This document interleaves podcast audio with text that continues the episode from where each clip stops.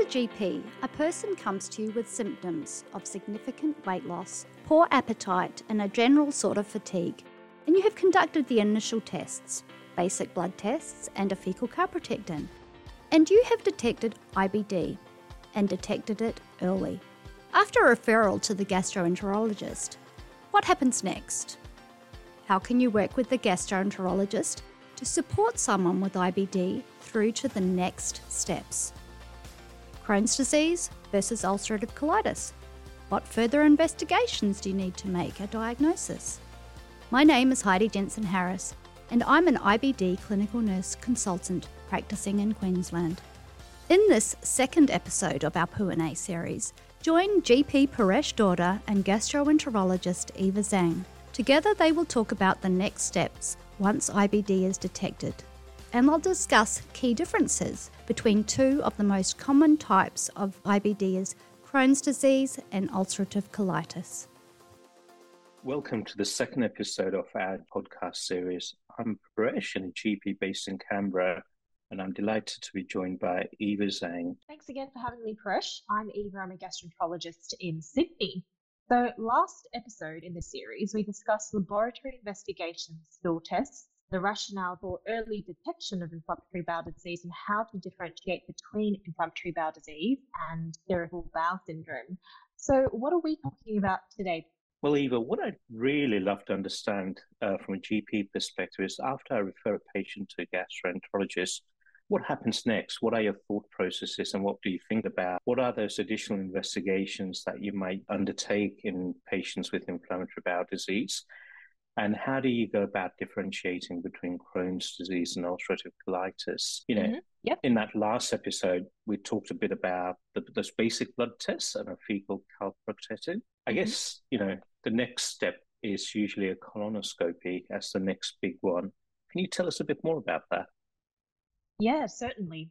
So, when we are referred a patient who has suspected inflammatory bowel disease, a colonoscopy is very important for us to confirm the diagnosis. We look for features of endoscopic inflammation. Um, so, that might include edema, ulcers, spontaneous bleeding, and we also look to see if there are areas of inflammation, how are they distributed within the colon or the terminal ileum. The inspection of the ileum is, is very important to help us delineate our IBD phenotype. Biopsies are taken to show features of inflammation, and in some cases, gastroscopy may also be relevant too, for example, in Crohn's disease, which may affect the upper gastrointestinal tract. Great. So you look at the gastrointestinal tract using endoscopy. What about imaging? Does imaging have a role to play? Yes, definitely. So, in many cases, imaging has a really important role. So, MRI imaging, as well as in some cases, intestinal ultrasound, can be very helpful. We would usually take the lead in organizing these investigations. So, MR enterography is something important to use to assess for small bowel involvement in Crohn's disease. For example, if we think someone has Crohn's disease, we would do an MRI to assess for the presence of ileal involvement as well as the distribution. It's important to remember that we obviously can't access the entirety of the small bowel, and so therefore the MRE may reveal areas of inflammation that um, are not detected endoscopically. For patients who have perianal Crohn's, MR pelvis is also helpful to look for fistulas and abscesses. And in other cases, colorectal surgeons may also undertake an EUA, which is examination under anesthesia to look for fistulas and for abscesses. Another imaging modality, which is becoming more available now is intestinal ultrasound, which is an invasive method of assessing gut inflammation. So there's no need for fasting, contrast, or an anesthetic in this case. And a gastroenterologist actually scans the abdomen with the usual lubricant and jelly to look for the thickness of the colon and the terminal ileum and to look for other sonographic features of inflammation. So it can be often very useful as a very quick, non-invasive method of not only helping us with an adjunct to diagnosis, um, but also to help monitor treatment response or perhaps monitor patients when they clinically flare. Now, CT scans are probably more useful in the acute inpatient setting. For example, when a patient presents to ED with an acute abdomen, we may see intra-abdominal abscesses or penetrating disease in Crohn's, for example, but it's not really routinely used in diagnosis. So, you know, Paresh, in your experience, do you organise any scans in patients with suspected diagnosis of IBD? Usually, I think if we as GPs have a high index of suspicion that someone's got IBD, then we refer to the gastroenterologist and expect, you know, the expectation is that those additional investigations will be organized by them. Yeah. But uh, having said that, sometimes if there's some non-specific symptoms, like, you know, non-specific abdominal pain, and we're not really sure, we may do an ultrasound or a CT scan of the abdomen to help us try and sort of work out what may be going on. Yep, that's fair enough. I agree. And and certainly in, in patients, particularly IBD patients, tend to be a younger cohort at diagnosis. And so another reason, obviously, to avoid CTs is to minimize uh, exposure to, to radiation unnecessarily. So if, if there is a scope to do an MRE or ultrasound, we'd very much prefer that. That's really good to know. Now, my kind of reflections from patients I've referred is, you know, as a gastroenterologist, the sort of diagnostic reasoning that you go through as a next step is to establish that diagnosis of inflammatory bowel disease, but really try and differentiate between the different types of IBD. Why is that so mm-hmm. important to make that distinction diagnosis?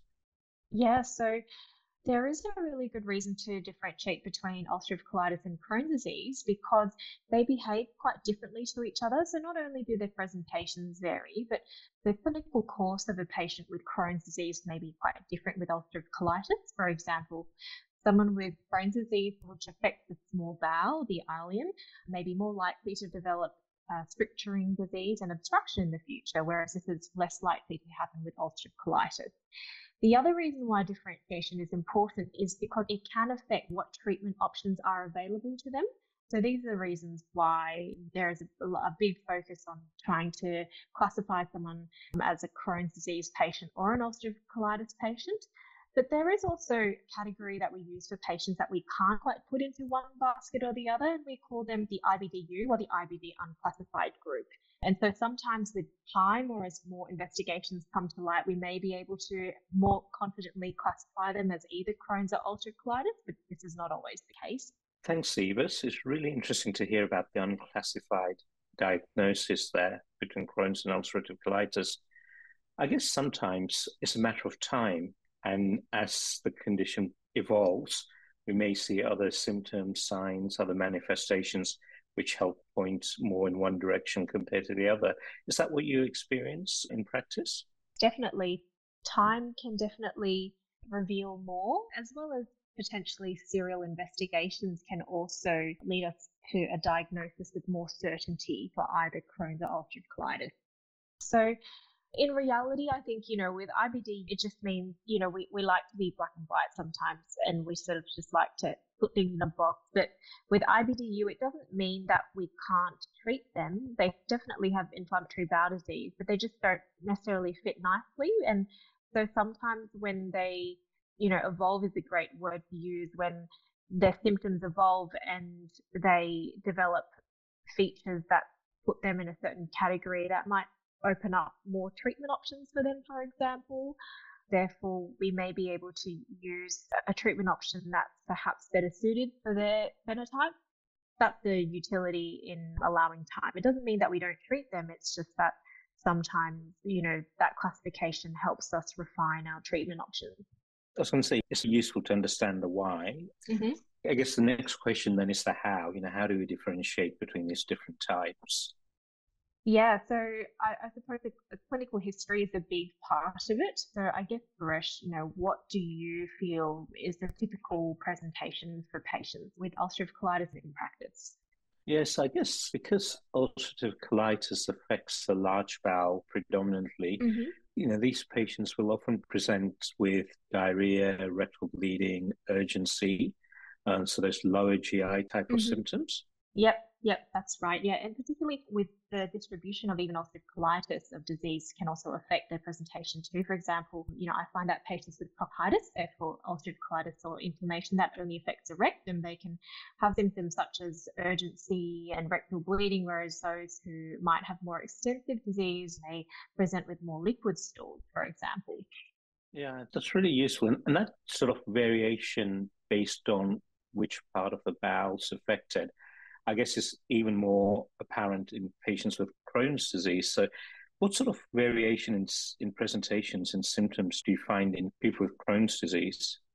You know, as we discussed in episode one, the patients with inflammatory bowel disease can have really varied presentations, and that's particularly the case with Crohn's disease because inflammation can affect any part of their bowel. So, for example, if you have more colonic disease, then you might have presentations that are quite similar to ulcerative colitis with diarrhea and rectal bleeding. But if you've only got small bowel disease, they only have abdominal pain or discomfort, they can even be asymptomatic and be diagnosed quite incidentally. In children, you know, patients can fail to thrive or have slow growth, and that's the reason a diagnosis of inflammatory bowel disease comes rather than, you know, typical diarrhea and rectal bleeding that you may see with colonic involvement. The other added complexity is that in Crohn's disease, you can have perianal disease, and so patients can actually present with just, you know, uh, perianal discharge with fistulas or abscesses as a first presentation, or they may also have this accompanying colonic symptoms as well. And then, given that we do have with Crohn's disease inflammation of the ileum as a proportion of patients who sometimes get obstructive symptoms. So when uh, there is chronic inflammation, which leads to gradual stricturing disease, you can get obstruction and pain and they may present with a bowel obstruction, for example. Or you can get a penetrating phenotype in Crohn's disease where you have an abnormal connection between parts of the bowel with other parts of the bowel, for example, between small bowel and small bowel, or even with other organs such as an abnormal connection between small bowel and bladder or vagina, and therefore these can present quite differently as well. Right. So there's enormous amount of variation, isn't there, in presentations based on which part of the bowel is involved. And then we've got all the extra intestinal manifestations to consider too. And we'll talk about these in another episode, I think, in more detail.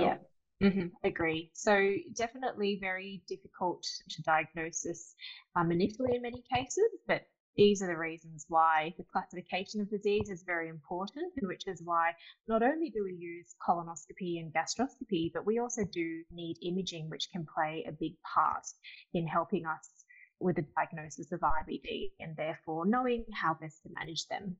Great. Thanks, Eva. And thank you, everyone, so much for joining us. In our next episode, we're going to really talk about the referral process, the different treatments, therapy options, and how we go about triaging people with inflammatory bowel disease. Also, don't forget to head to the Crohn's and Colitis Australia website to check out upcoming workshops, modules, and future events. And these websites are available as a link together with this podcast.